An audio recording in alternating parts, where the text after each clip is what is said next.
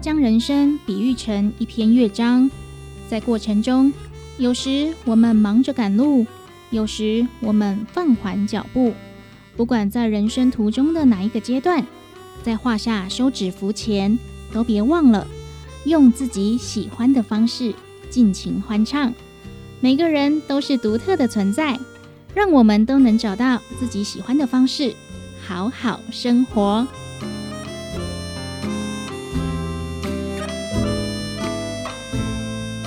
好好生活节目获得文化部影视及流行音乐产业局经费补助，每周日在成功电台 AM 九三六播出。更多资讯，请上成功电台官方网站 triple w 的 ckb 的 tw。成功电台邀请您与我们一起好好生活。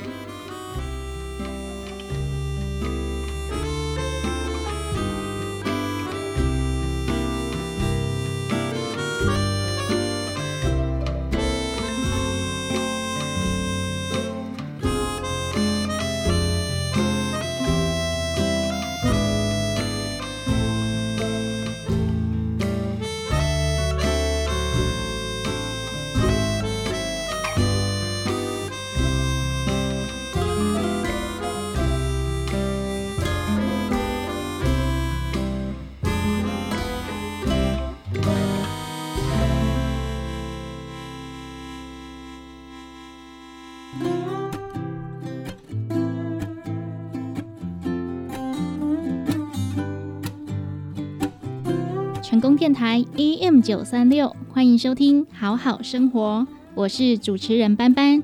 本节目获得文化部影视及流行音乐产业局经费补助，每周日晚上十一点在成功电台 AM 九三六播出。透过网络也可以同步收听《好好生活》。更多资讯，请上成功电台官方网站 triple w 的 ckb 的 tw。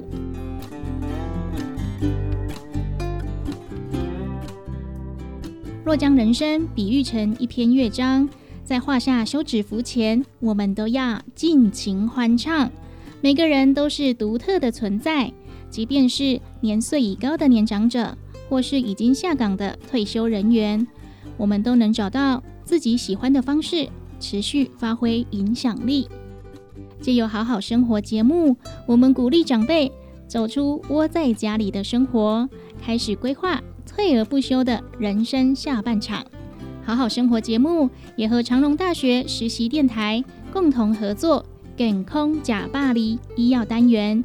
由学员访问专业的医疗人士，分享健康资讯。透过专业的人士分享，可以避免听众朋友误信医药健康的假消息，造成延误就医，甚至危害到自身的健康。接下来，先来欣赏一首好听的歌曲。再跟我们一起好好生活。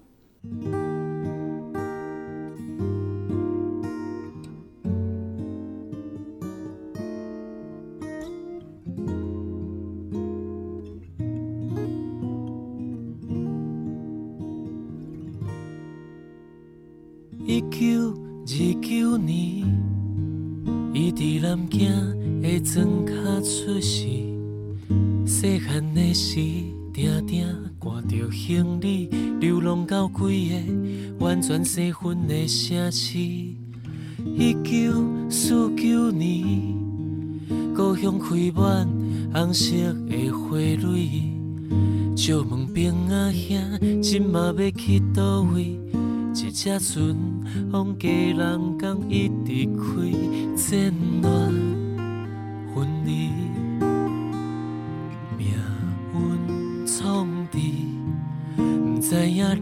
开了后，当时通转去，我头目睭一年，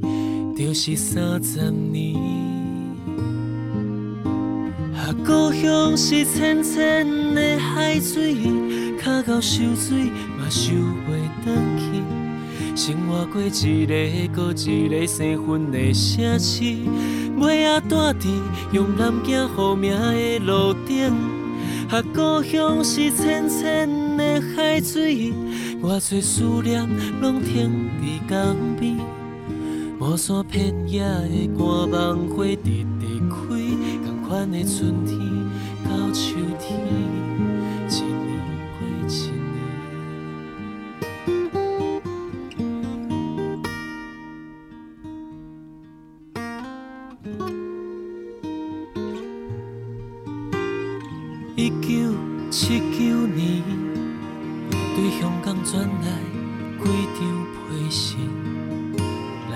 有伊细汉路行的相片，尾仔孙仔都坐，伊点点哭几暝。一九八九年，坐着船仔对金门转去，故事的路甲亲情已经袂认你，亲爱的母亲已经离开几六年，好细汉的记忆。敢若是顶世人的代志，来来去去有欢喜嘛有伤悲，用无所住的青春值几两银。啊，故乡是浅浅的海水，迄个艰苦的时代渐渐过去，伊嘛伫南京的路顶。看后世间倒转去，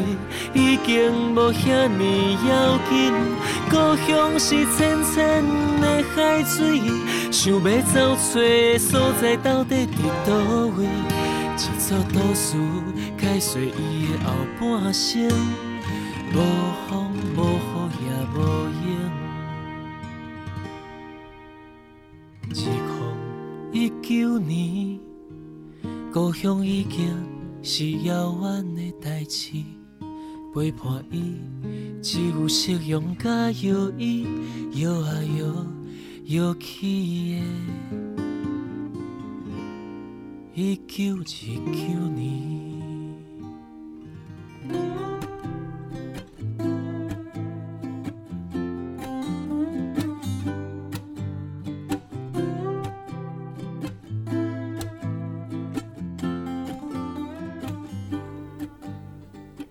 欢迎回来，成功电台 AM 九三六，好好生活，我是主持人班班。本节目获得文化部影视及流行音乐产业局补助。今天的节目要跟大家来聊聊照顾者的需求。当家中长辈出现失能状况，身为照顾者的子女需要多费心来协助长辈的生活起居。失能长辈的照顾是需要长期维持的。而照顾者在照顾长辈和家庭经济的重担下，往往都会压得喘不过气。根据卫福部国民长期需要照顾调查推估，因家庭照顾需求而减少工时或是请假的劳工，每年约有十七点八万人；而因为家庭照顾需要离职的，又占有十三点三万名。下班后赶回家照顾长辈，已经是部分家庭照顾者的日常。但在长期照顾长辈的压力下，很多子女的生理以及心理都产生了莫大的负担。要如何照顾长辈，又同时可以减轻身上的重担呢？我们就先从照顾长辈的方法说起。为什么不想照顾长辈？第一个呢，就是刚开始照顾的时候，因为缺乏护理技巧以及医疗知识，可能会使得家中长辈二次受伤，无法获得良好的照顾。双方在过程中情绪也会比较低落或是暴躁，而家庭照顾者在长期照顾下，身体也会不堪过劳，导致其他的疾病产生，像是肌肉酸痛、失眠、高血压等等。都会衍生出另外一种家庭照顾问题。第二就是缺乏人际互动，少子化的现象让抚养比例逐年攀升。独生子女比起有兄弟姐妹的家庭，照顾老人的责任又更重，长期照顾压缩了社交空间，每天只有工作和住家两点一线的生活，减少了和朋友之间的交际活动，也没有时间去扩大交友圈。让照顾者的压力无处释放，也失去了喘息的空间。第三，经济困顿，长辈通常都有潜在的疾病缠身，病情如果忽然恶化，就会让普通家庭的经济状况陷入困境。医疗费用和营养品都是必须承担的费用，而老人行动不便，无法自理生活，还要再花钱请看护，因此有许多照顾者反而会辞掉工作，或是减少工作时间来全天照顾，造成这些照顾者年老之后没有生活保障，而形成恶性循环。照顾家中长辈成为子女的重担，导致照顾者就算身体不适也无法就医。根据一百零六年老人状况调查报告显示，约有百分之四十二的受访者健康出现了问题，但因为家中无人照顾，只好默默承受。好在政府二零一七年推出的长照二点零政策，除了放宽限制，让更多需要的民众可以来申请。还增加了十七项长照服务，其中包含了居家医疗、失智照顾、社区预防照顾等等，让失能或是失智的朋友可以获得更全面的照顾，也让家庭照顾者可以有喘息的空间。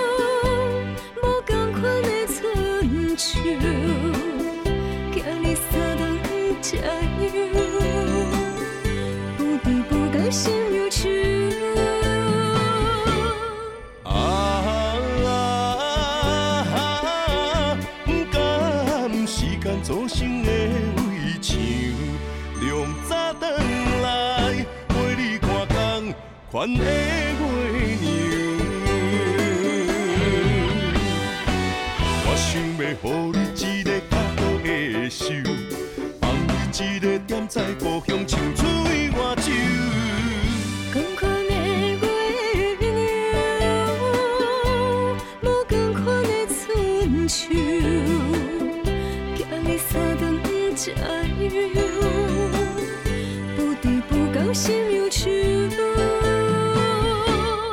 啊！呒甘时间造成的围墙，关起。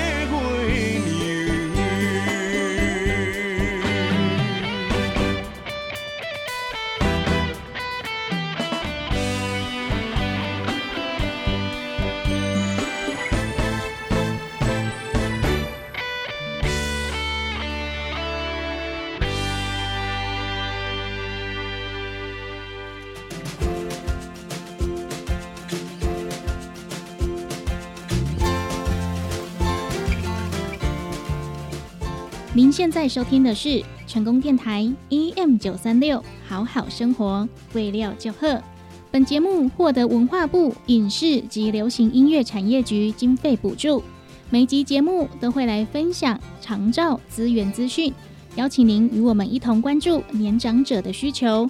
对节目有任何意见，欢迎您拨打电台服务专线零七二三一零零零零空七二三一。空空空空，也可以透过成功电台脸书粉丝团，或是我们的官方网站 triple w 的 ckb 的 tw 与我们取得联系。继续回来，好好生活。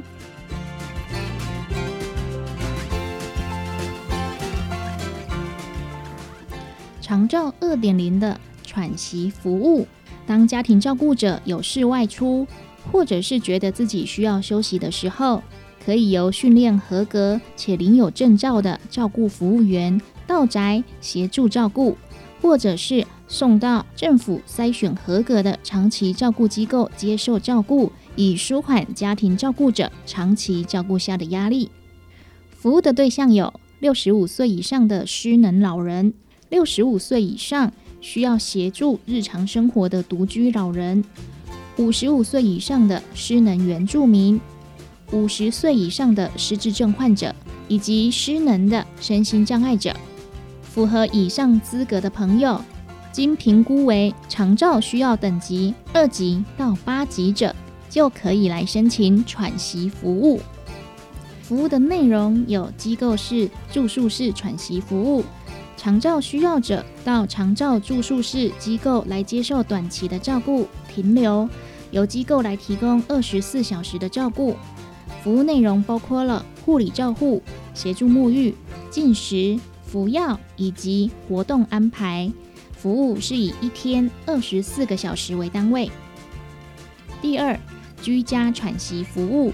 借由受过训练的照顾服务员到需要者的家中，提供长照需要者身体照顾服务，包含了上厕所、洗澡。换衣服、口腔清洁、吃饭、吃药、翻身、拍背、上下床、陪同运动、使用日常生活辅助器具等其他的服务。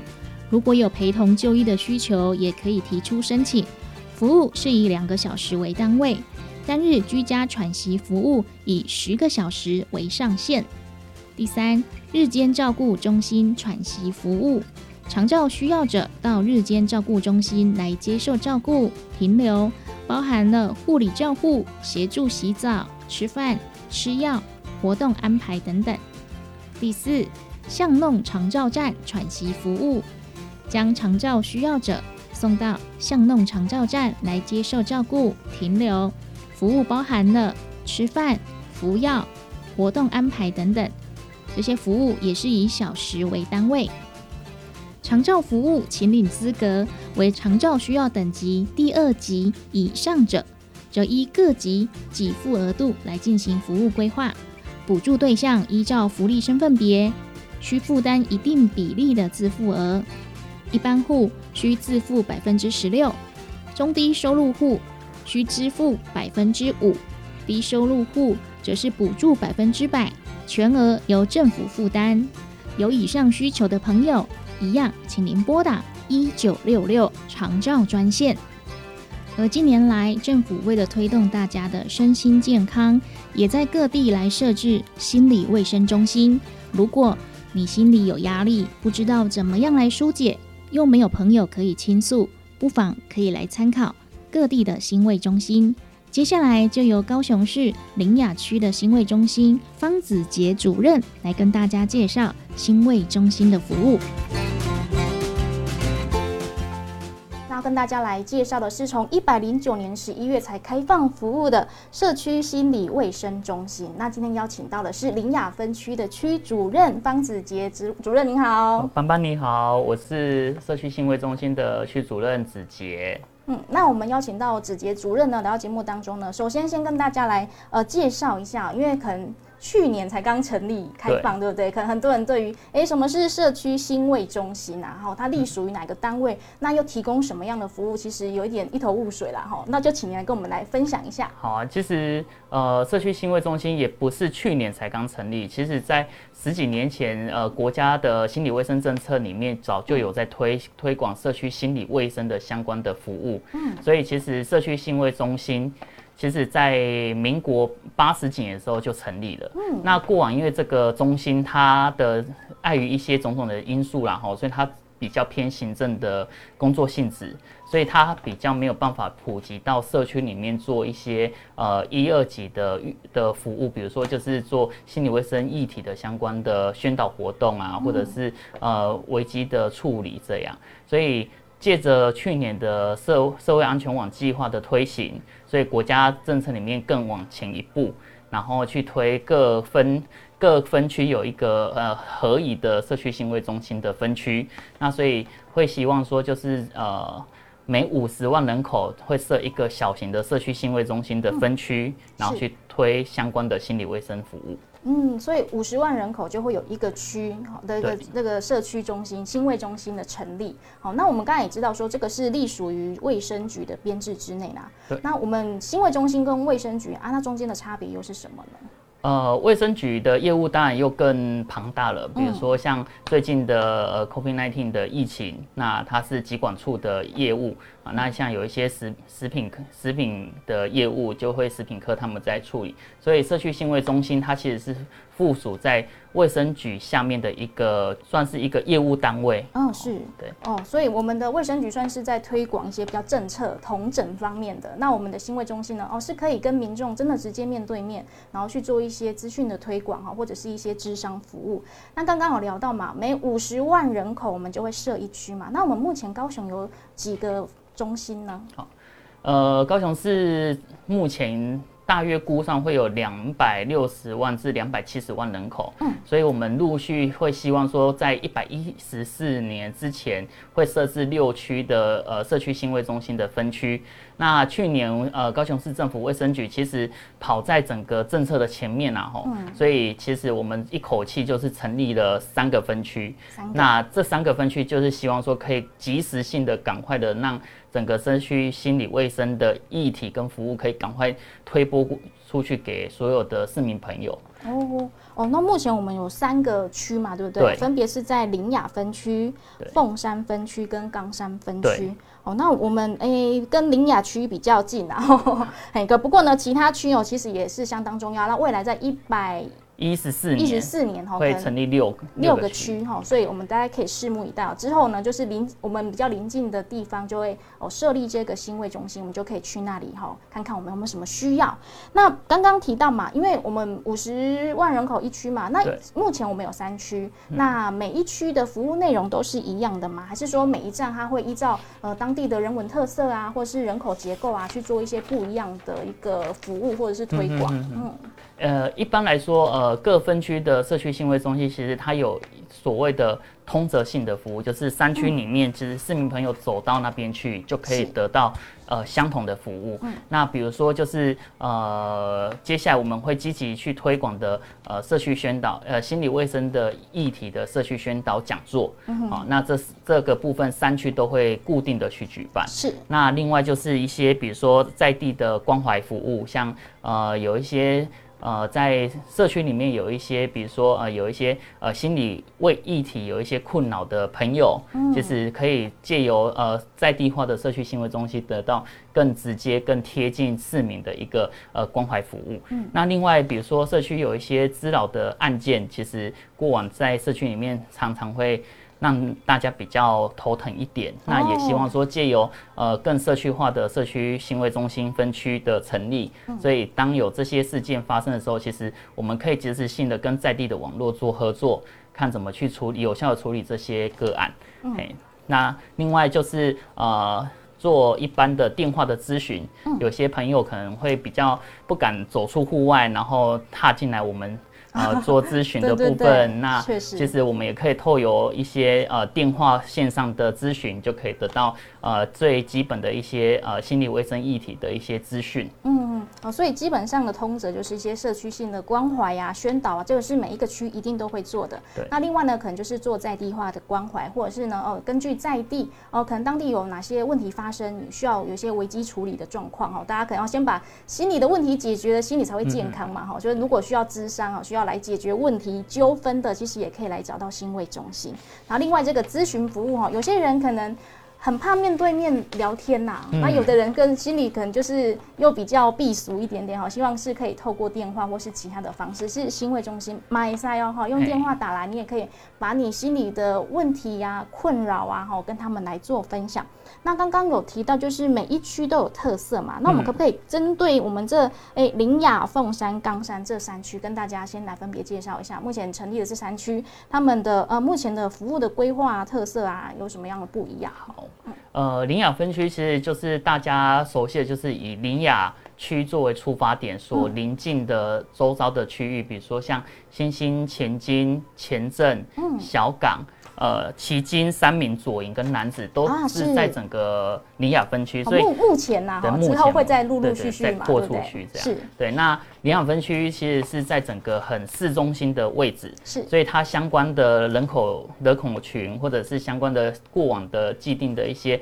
呃精神医疗资源，或者是诊所、社区复健中心，其实都非常的充沛。嗯，所以我们其实会期待林雅分区未来会有发展它自己独特特色，是有两块，一个是做。专业人员的培力中心，哦因为我刚刚提到它的相关的医呃精神社区资源或医疗资源其实很多，所以相关的专业人员其实是非常充沛的。那我们希望作为呃专业人员的后盾，会定期举办一些呃在职教育训练。那希望这些呃心理卫生的相关的专业同仁或者是朋友可以一起来定期的进修。那透过进修可以去提升整个心理卫生服务的量能。那其实也是在造福市民。那另外一块，因为呃林雅分区的人口数多，所以它相对的呃患有精神疾病的个案其实也相对多。哦对那其实林雅分区的一些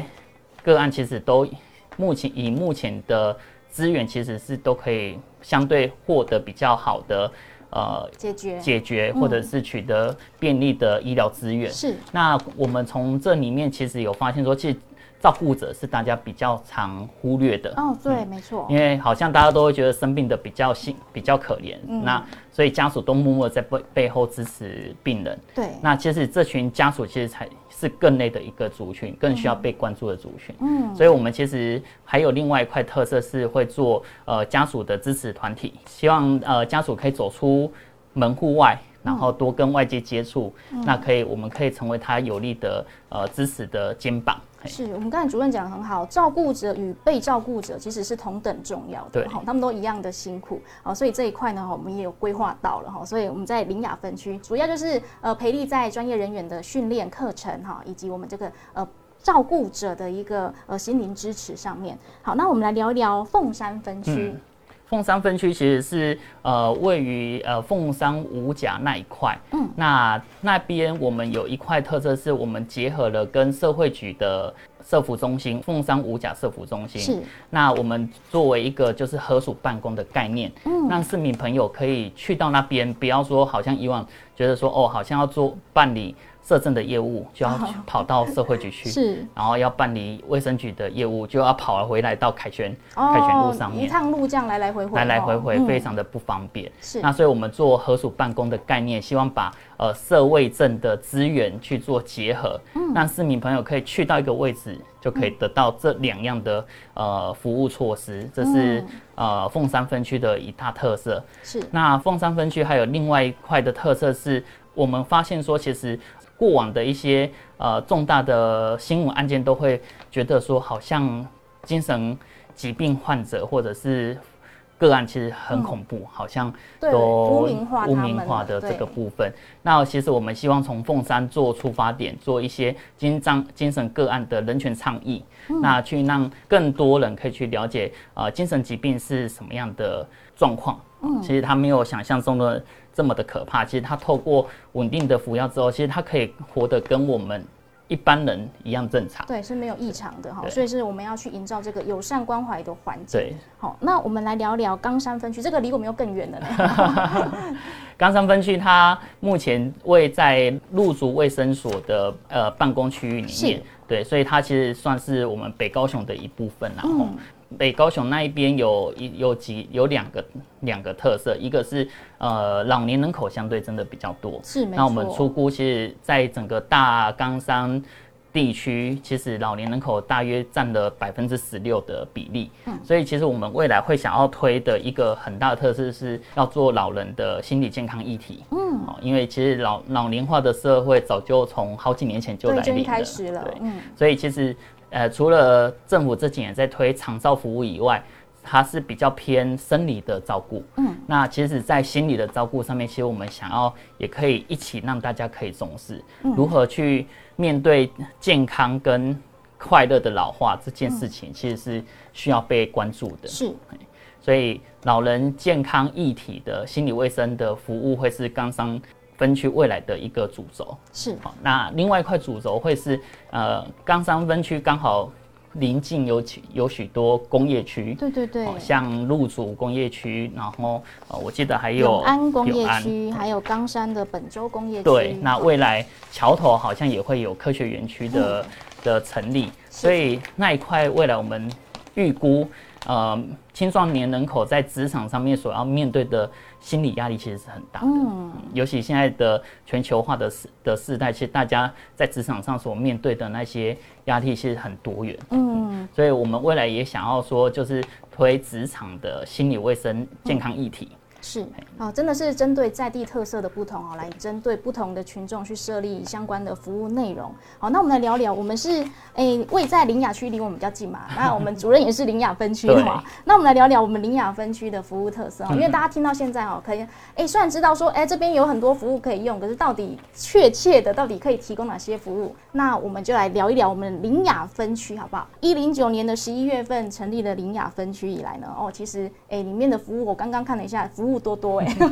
好，我们请我们主任跟大家来介绍一下。我们尼亚分区其实是设在我们呃卫生局的原本的局本部大楼的隔壁。那它是位在民生医院的后后方，或者是说在凯旋医院的急诊的对面。嗯，那我们是设在对那个呃设在对面的大楼的二楼。那二楼里面，其实我们为了吸引民众可以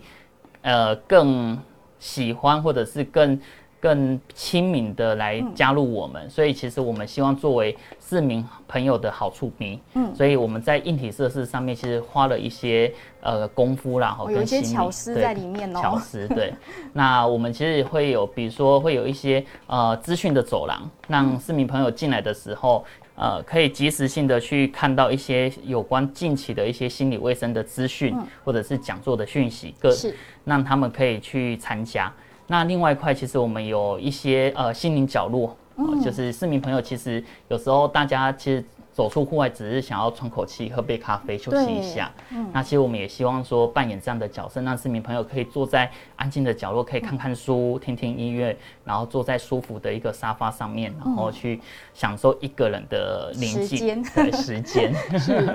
那另外一块，如果说还有一些比较互动性的设施，比如说像我们有一些呃呃心情苹果树，哦那心情苹果树其实是借由呃 BSS 就是检视量表，去让透过一个小游戏的互动，让市民朋友可以去检检测一下自己的今天的心情状态，哦，比如说呃检测出来之后发现，哎、其实自己有一些轻度的一些心情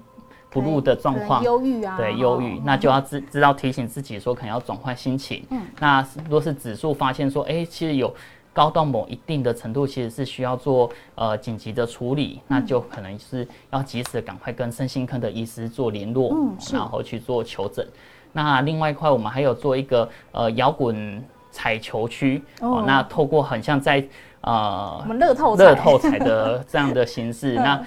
抽出来的号码数，我们会对应到相关的一个心灵，类似像心灵鸡汤的一个心灵小语，让市民朋友可以有一些被疗愈的的感觉。嗯，哎、所以说，如果你来到这个地方哦，你想要一个人静一静，OK 哦，好、这边的空间很棒，那你可以这边享受一个人的宁静，你自己沉淀、喘口气的空间哦，这边可以。那如果说，哎、我们来玩一下什么我们的苹果树，哎，知道说，哎、今天心情好像不太 OK，想要找人聊聊天，这边有智商师对。好，另外呢，我刚刚我们跟主任聊一聊哈，因为我想说，智商一定要很隐秘嘛，我怕我的问题被别人知道啊。哈、这边的智商空间怎么样呢？我们目前林雅分区其实有六间的不同属性的智商空间，嗯有呃，for 小朋友的儿童的智商空间。哦啊，那个地方一定要非常的童趣，对对不对？很童趣色彩缤纷对一点，对对对，嗯让小朋友可以愿意走进智商嗯智商室里面。那也有专属于像像大人的个别智商室，那它就相对就会很隐秘。嗯那甚至也有一也有设置呃整个家庭的家庭智商室，嗯哦，那可以让整个家庭可以进来做智商的智商的服务服务。是嗯，那甚甚至还有一些，比如说是呃整个团体团体式的、嗯呃团体智商空间，其实我们有设置不同的智商空间可以提供。哦哦那未来若是市民朋友有需要的话，其实呃只要符合我们的服务资格做连结之后，我们就会提供呃智商师去做相关的智商服务。嗯哦，所以哎，虽然说智商大家听起来好像以为是一问一答，其实对于空间的设计啊，他们也是有下功夫哦针对不同的群众哦，就不同的空间。那有些人呢，可能刚我刚刚提到，有些人比较避俗嘛，避俗到我可能我也不敢走进去哦，那我可不可以打电话，或者是说用其他的方式呢？其实主持人设想的很周到了哈，因为现在的民众其实对隐私权的部分其实非常的注重。对，那另外一块，因为这几这一年来的一些疫情的关系啦，吼嗯。所以其实大家对走出户外也有一些恐慌跟害怕的地方。嗯。所以像我们也有针对这样的族群，其实只要你有符合呃智商的资格，那来做申请，有通过之后，其嗯。实我们的心理师会跟市民朋友做预约，那就会启动网络咨商的咨询服务，嗯嗯，做视讯的方式的智哦，商。视讯，所以我们也可以不用出门，哎然后也可以解决一下我们心理的问题然后，可以跟我们智商师聊一聊。好，那另外呢，除了刚刚这些是否我们真的有问题的人可以来嗯询问，然后得到解决之外呢，哦，另外他们也是主要在培训人员这一块也是很重要的哈。对，然后也会办一些社区的卫教讲座啊，家属呃团体啊、各管服务等等的，都会在我们林雅区哦这边来提供服务。那这么多的服务，请问你们人力怎么样？人应该要很多哦。当然啊，因为要提供更贴近市民的一些心呃、嗯心理卫生的服务，能力是是不可或缺的。嗯因为单靠几个人也是不可能做出这么多元的服务。是，所以未来呃心理卫生中心的各分区其实会有广布驻点不同的专业能力，嗯。比如说像呃既定的一些呃。社社区关怀员或自杀关怀员，或者是新新卫社工以外，嗯。其实刚刚提到就是呃，中央希望推广更在地化的社区心理卫生服务，嗯。所以我们会驻点就是呃呃辅导关怀辅导人员，那这些人员其实他们会去推推播一些呃社区的讲座、家属支持团体嗯之之如此类的。是是是，好，所以也是需要大家一起来支持啦，哈，把这些活动推广出去，我们这些人员的用心努力才会被看到，哈，才能够被知道。好，那我们来诶跟大家介绍一下哦，诶各分区要怎么样跟你们取得联系呢？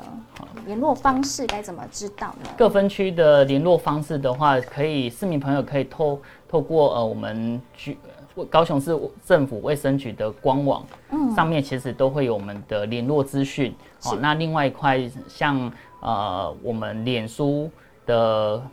的官网上面，其实也会有我们各分区的资讯。哦，所以如果想知道一些卫教的课程啊，或是举办的一些活动哦，就可以上熊健康哦，熊健康高雄市政府卫生局的呃脸书好、官方脸书，就可以进去里面看到最新的资讯。好，那其他相关资讯呢，也可以上上网去搜寻，都可以找得到。好，所以如果您有需求的话，哈，或者是你觉得你身边的朋友有需要被关怀一下，你也可以推荐他，哈，给他这些资讯，让他可以好好的提升一下自己的心理健康，好不好？好，那我们今天非常感谢我们的呃主任来到节目当中，跟大家来分享哦社区新卫中心哦的服务内容哦，以及我们目前的各个新卫中心的特色。那节目最后有没有再跟我们听众朋友做些分享的呢？诶，社区心卫中心其实推广相关的社区心理卫生服务已经好多年了。那其实过往都比较做行政跟政策面的服务。那我们其实想要在这样的基础之下，希望可以更往前一步，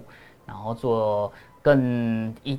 一级的一些相关的心理卫生的服务。那如果是市民朋友有需要的话，其实欢迎你们可以拨打就是零七七一三。一五零零的这支电话，然后拨进来，然后做相关的心理卫生议题的的咨询。社区心卫中心其实各分区其实都有做相关的心理卫生的卫教服务。嗯，所以其实比如说，不管是在做呃，比如说两性，或者是职场，或者是亲子教养。或者是呃更深入的，比如说呃大家对一些精神疾病有一些不了解的地方，或者是相关的一些精神医疗资源、社区附近资源不懂的地方，或者是一些呃像这几年的自杀的议题，其实也蛮让大家头疼的。嗯，那有关于一些自杀的呃资源，那跟卫教的知识，其实都可以透透过就是打咨询电话过来，嗯，那我们可以做线上的咨直接的咨询或转介的。服务是那让市民朋友可以赶快去连接到更适合、更贴切他们需要的资源。我们听众朋友，您需要的是哪一块、哪一个面向的哈？所以您就是拨通电话进来，我们会帮您诶，媒合到您适合的这一个。服务，嗯，是。那如果有相关资讯呢，就欢迎您上网去找熊健康高雄市政府卫生局的脸书，或者是拨打零七七一三一五零零哦，这是专线哦，都可以帮您解决，或是帮您媒合你现在呃应该需要的服务。那今天非常感谢我们方子杰主任来到节目当中，谢谢你，谢谢。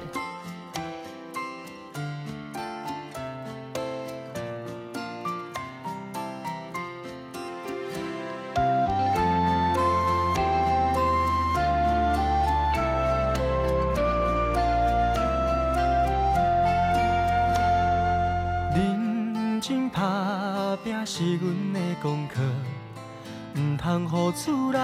烦恼。非常欣赏阮同学，总是有人陪因佚佗。只有小无陪阮几下晡，突然间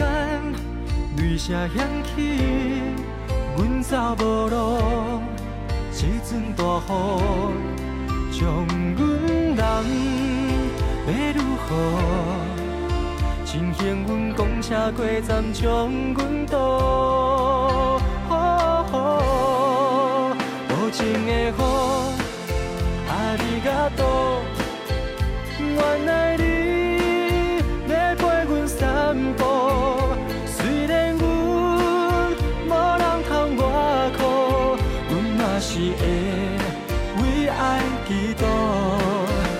情的雨，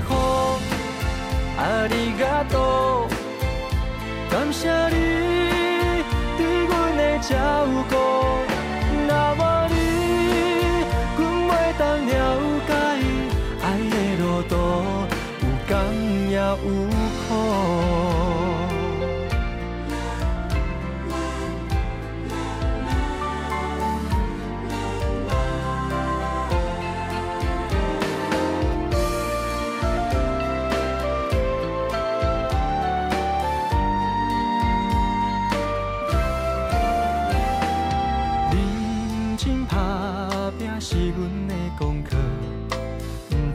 厝内烦恼，非常欣赏阮同学，总是有人陪因佚佗。只有小无陪阮几下晡，突然间泪声响起，阮走无路，一阵大雨将阮人。要如何？幸运公车过站将阮倒。多情的雨，阿里嘎多，原来你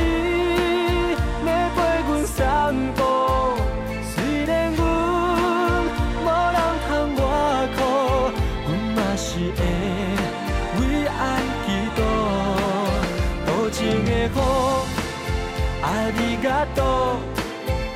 感谢你啊，等阮洒苦。那么你，阮袂当了解。爱的路途有甘也有苦。多情的雨，阿里嘎多，原来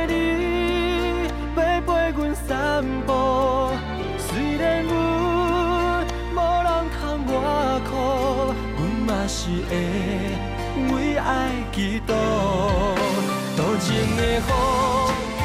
阿里嘎多，感谢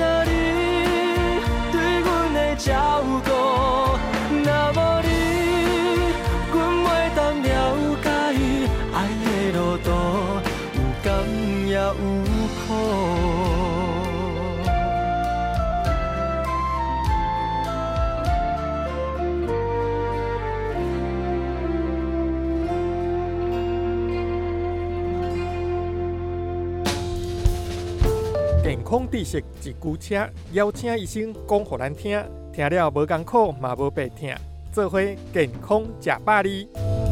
本单元由文化部影视甲流行音乐产业局补助，中影大学中影之声电台制作，成功广播电台 AM 九三六放送。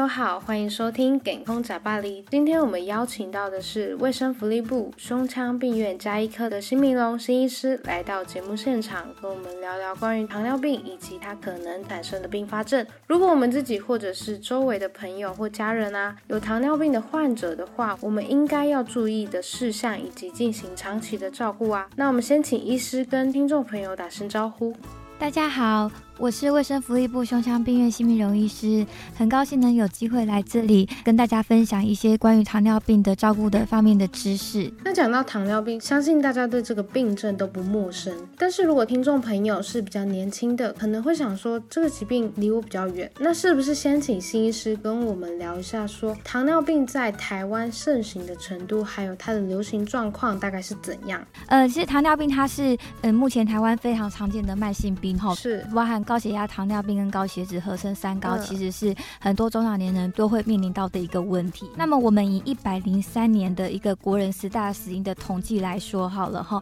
糖尿病的话它是占第五名，它跟第二名的心脏疾病还有嗯第三名的脑血管疾病有很大的关系。我们可以知道说糖尿病它是非常普遍，而且它是呃会造成相当多危险的更大的疾病这样子。那么在民国一百零一年统计哈，全台湾大概有一百五十万名的糖尿病病患，嗯其中绝大部分是以第二型糖尿病，就是以后天型生活习惯所产生的糖尿病为主。嗯除了中老人年人之外，其实台湾在学童方面也越来越有糖尿病的个案出现。这样子的个案呢，并不是以先天性的糖尿病为主，而是以后天第二型的糖尿病，也就是跟生活饮食习惯很有关系。是呃，所产生的一个糖尿病，所以呢，值得我们非常去重视这个问题。好，那刚刚医生有提到，糖尿病在我们国人的致死率呢是排行第五，它跟排行第二跟第三的心脏疾病、脑血管疾病是有很大的关系，所以糖尿病也是我们不能忽略的一个疾病啦。刚刚医生有提到啊，糖尿病有分成所谓的第一型跟第二型，那还有其他类型的糖尿病吗？是不是请医师先跟听众朋友说明一下？好的，其实糖尿病的分类的话呢，我们最常听到的就是有分第一型跟第二型。嗯那除了这两型之外呢，还有第三种是其他类型的糖尿病，嗯就是它是主要是跟胰脏的外分泌或者是一些药物所产生的相关的糖尿病有关系。另外还有第四型的糖尿病，就是妊娠型的糖尿病，跟怀孕相关的糖尿病。是那我们先介绍一下第一型跟第二型的糖尿病，嗯这是我们很常见的糖尿病。第一型跟第二型的糖尿病的差别在于说呢，第一型的糖尿病的话呢，它是一种自体免疫方面的疾病，可能小朋友先天产生的一些抗体去攻击我们的胰脏细胞，嗯所以呢，他从小就会有糖尿病的症状出现。所以第一型的糖尿病呢，它通常是发生在年纪小的小朋友，然后呢，他可能有一些急性发生的症状。好，那急性的就是突然体重减轻、吃多喝多、尿多、频尿的症状。那么它的治疗的话呢，只能用胰岛素的去治疗。那么第二型的糖尿病的话呢，就是我们最常听到的，一般中年以后产生的糖尿病。第二型糖尿病主要呢是跟遗传还有后天生活环境、饮食习惯都有关系，主要是发生在年纪大概是大于四十岁。不过这是以往，现在的话，嗯其实小朋友开始发生第二型糖尿病也开始逐渐增加。哦那么第二型糖尿病的话，它通常比较没有明显的特征跟症状，嗯通常都是在体检才会突然发现，或者是偶尔会有一些急性症状。那么第二型糖尿病的治疗的话呢，主要是透过饮食生活的控制，那么搭配药物的使用。所以呢，我们一般常见的话，糖尿病就是大概有分这两个类型。但是呢，除了诊断为糖尿病之外呢，我想提醒嗯各位听众朋友，就是说还有一种族群的患者是还没有到糖尿病，但是呢是属于糖尿病的高风险族群是患者这样子。嗯那么除了就是说我们刚刚说已经诊断为糖尿病之外的话呢，那有一群患者的话呢，他可能是空腹血糖已经开始升高，还没有到进入糖尿病的诊断，这对种呢我们叫做呃糖尿病前期，那也需要特别去注意。那医生刚刚有提到像是血糖的部分，如果我们还没有到达糖尿病的标准的话，我们这边数据的范围大概是多少呢？在糖尿病的诊断方面的话呢，其实有一个明确的标准。其实糖尿病有时候没有很明显的症状，嗯所以我们的诊断还是用手写的数据的嗯判读哈、嗯那一般糖尿病的诊断的话，大概有几种方式。第一种就是我们最常见的，就是空腹血糖。所谓空腹血糖，就是说你持续八个小时没有进食的情形之下，抽血检查血中的糖分。如果呢空腹的血糖呢是超过一百二十六两次，嗯或者是说呢，饭后两个小时哦，或者是说我们做葡萄糖耐受试验，一个小时之后呢，血浆的血糖抽血起来超过两百、哦都有可能是糖尿病。另外还有一种检查方式是所谓我们检查糖化血色素，嗯糖化血色素它是另外一种糖尿病的指标，是大概两三个月血糖的平均值。这个数值的话，正常人是在四到六 percent，如果说是超过六点五 percent 的话呢，也有可能是糖尿病。最后呢，糖尿病还有第四种检查方法，就是如果说呢已经有很明显的症状，好，就是我们所谓三多一少。吃多、喝多、尿多、体重减轻，还有就是我任何一个时间随机血糖抽血检查起来是超过两百的话呢，都有可能是糖尿病。是这四个诊断标准的话，我们可以用来诊断糖尿病。嗯另外，我们刚刚所说的糖尿病高危险群呢，如果用数值来看的话，就是说，如果空腹血糖呢，它是还没有到一百二十六以上，但是呢，正常人是一百以下。那如果呢说是在一百到一百二十五之间的话呢，嗯或者是说它的葡萄糖耐受试验正常的话，两个小时之后葡萄糖呢是大于两百、嗯那它如果是介在一百四跟一百九十九之间，或者是说呢糖化血色素它是介在五点七到六点四之间的话呢，都有可能呢是糖尿病的高风险族群。就是哦，我们一般说的糖尿病的前期，这个部分的患者也要特别小心，因为他日后呢演变成糖尿病的机会的可能性就会比一般人来的高很多。那刚刚医生有提到糖尿病是占国人致死率的第五名，所以就是说糖尿病也会有很多其他的并发症吗？OK，其实糖尿病可怕的不是在它本身，是，离病久了之后，它会产生非常多的慢性的并发症。嗯，而这些并发症的话呢，有些呢，你可能很难想象它是直接是因为糖尿病所造成，嗯所以它是其实是一个隐形的杀手。是，那么糖尿病它的慢性并发症呢，主要我们可以分成两大部分。第一部分呢是大血管，嗯、这个，部分呢是小的血管。管。那么在大的血管方面的话，主要呢它会产生并发症，就是心血管的并发症、脑血管的并发症以及周边动脉疾病。以心血管并发症来说，就包含了我们说的心肌梗塞呀、心绞痛，这个直接会造成致死、重大伤病的一个问题。那脑血管并发症就包含说中风啊、脑出血啊等等的脑部的血管病变。哈，糖尿病患者很多，其实他都会同时合并高血压啊、胆固醇过高啊、血脂肪异常啊、心血管疾病、家族史或者是抽烟。那这些危险因子呢，合起来呢，又加上糖尿病，一起会加重它这个大血管病变的一个进行。所以说，糖尿病最常见的并发症就是第一大类，就是这个大血管的病变。嗯，那么第二大类，我们可以说就是小的血管病变。那小的血管病变的话，主要是分三个部分。第一个是糖尿病的视网膜病变，第二个是糖尿病的肾病变，第三个是糖尿病的神经病变。那我们先谈视网膜病变。好，其实糖尿病久了之后呢，尤其是在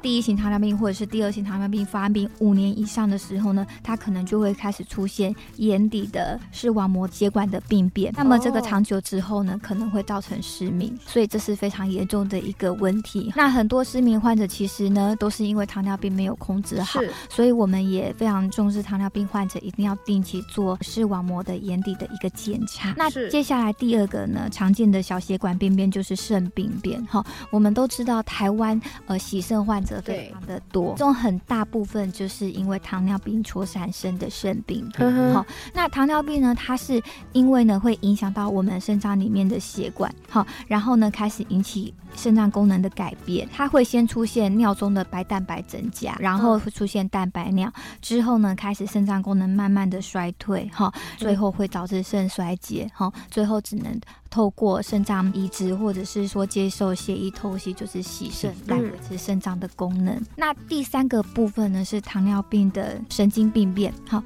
那糖尿病的神经病变的话呢，它会影响到我们全身周边的神经的一些感觉跟运动方面的功能。也就是说，我们周边的神经呢，可能感觉就会慢慢的丧失。这样子的情形呢，就很容易说，尤其是在脚部，很容易有伤口，长期呢没有发现到它有伤口哦，然后呢。足底的伤口越来越大，溃疡越来越严重，甚至于到整个足底溃烂，变成我们所说的糖尿病足，会造成非常严重的一个感染跟组织破坏。那可能最后需要透过截肢才能维持生命。所以呢，其实糖尿病的神经病变也是非常需要重视的一个问题。那么以上呢，我们说的大血管病变跟小血管病变，就是糖尿病它最常见的慢性并发症。那么其实我们。这样子可以知道呢，其实糖尿病它的并发症都是跟血管有关。对，因为糖尿病长期哦血管高糖分的情形之下，它就是会造成血管内壁的一个受损，长期下来会影响我们大小血管，造成大小血管的伤害，甚至于阻塞，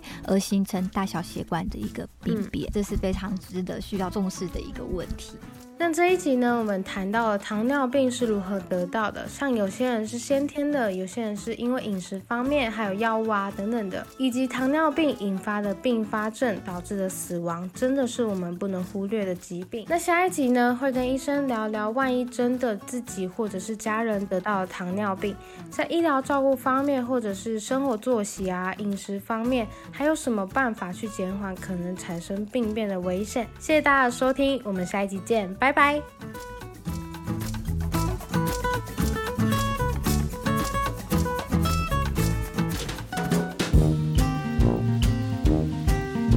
健康食百里由文化部影视甲流行音乐产业局补助，中营大学中营之声电台制作，成功广播电台 AM 九三六放送，感谢你的收听。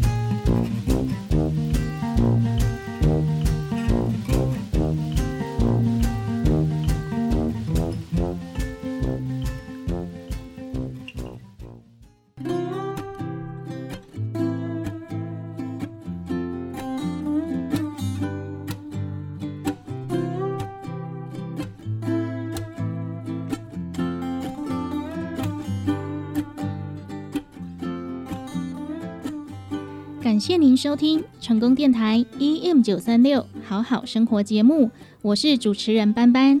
本节目获得文化部影视及流行音乐产业局经费补助。每集节目都会来探讨、分享长照资源资讯，邀请您和我们一同关注年长者的需求。对我们的节目有任何想法建议，欢迎您拨打电台服务专线零七二三一零零零零空七二三一空空空空。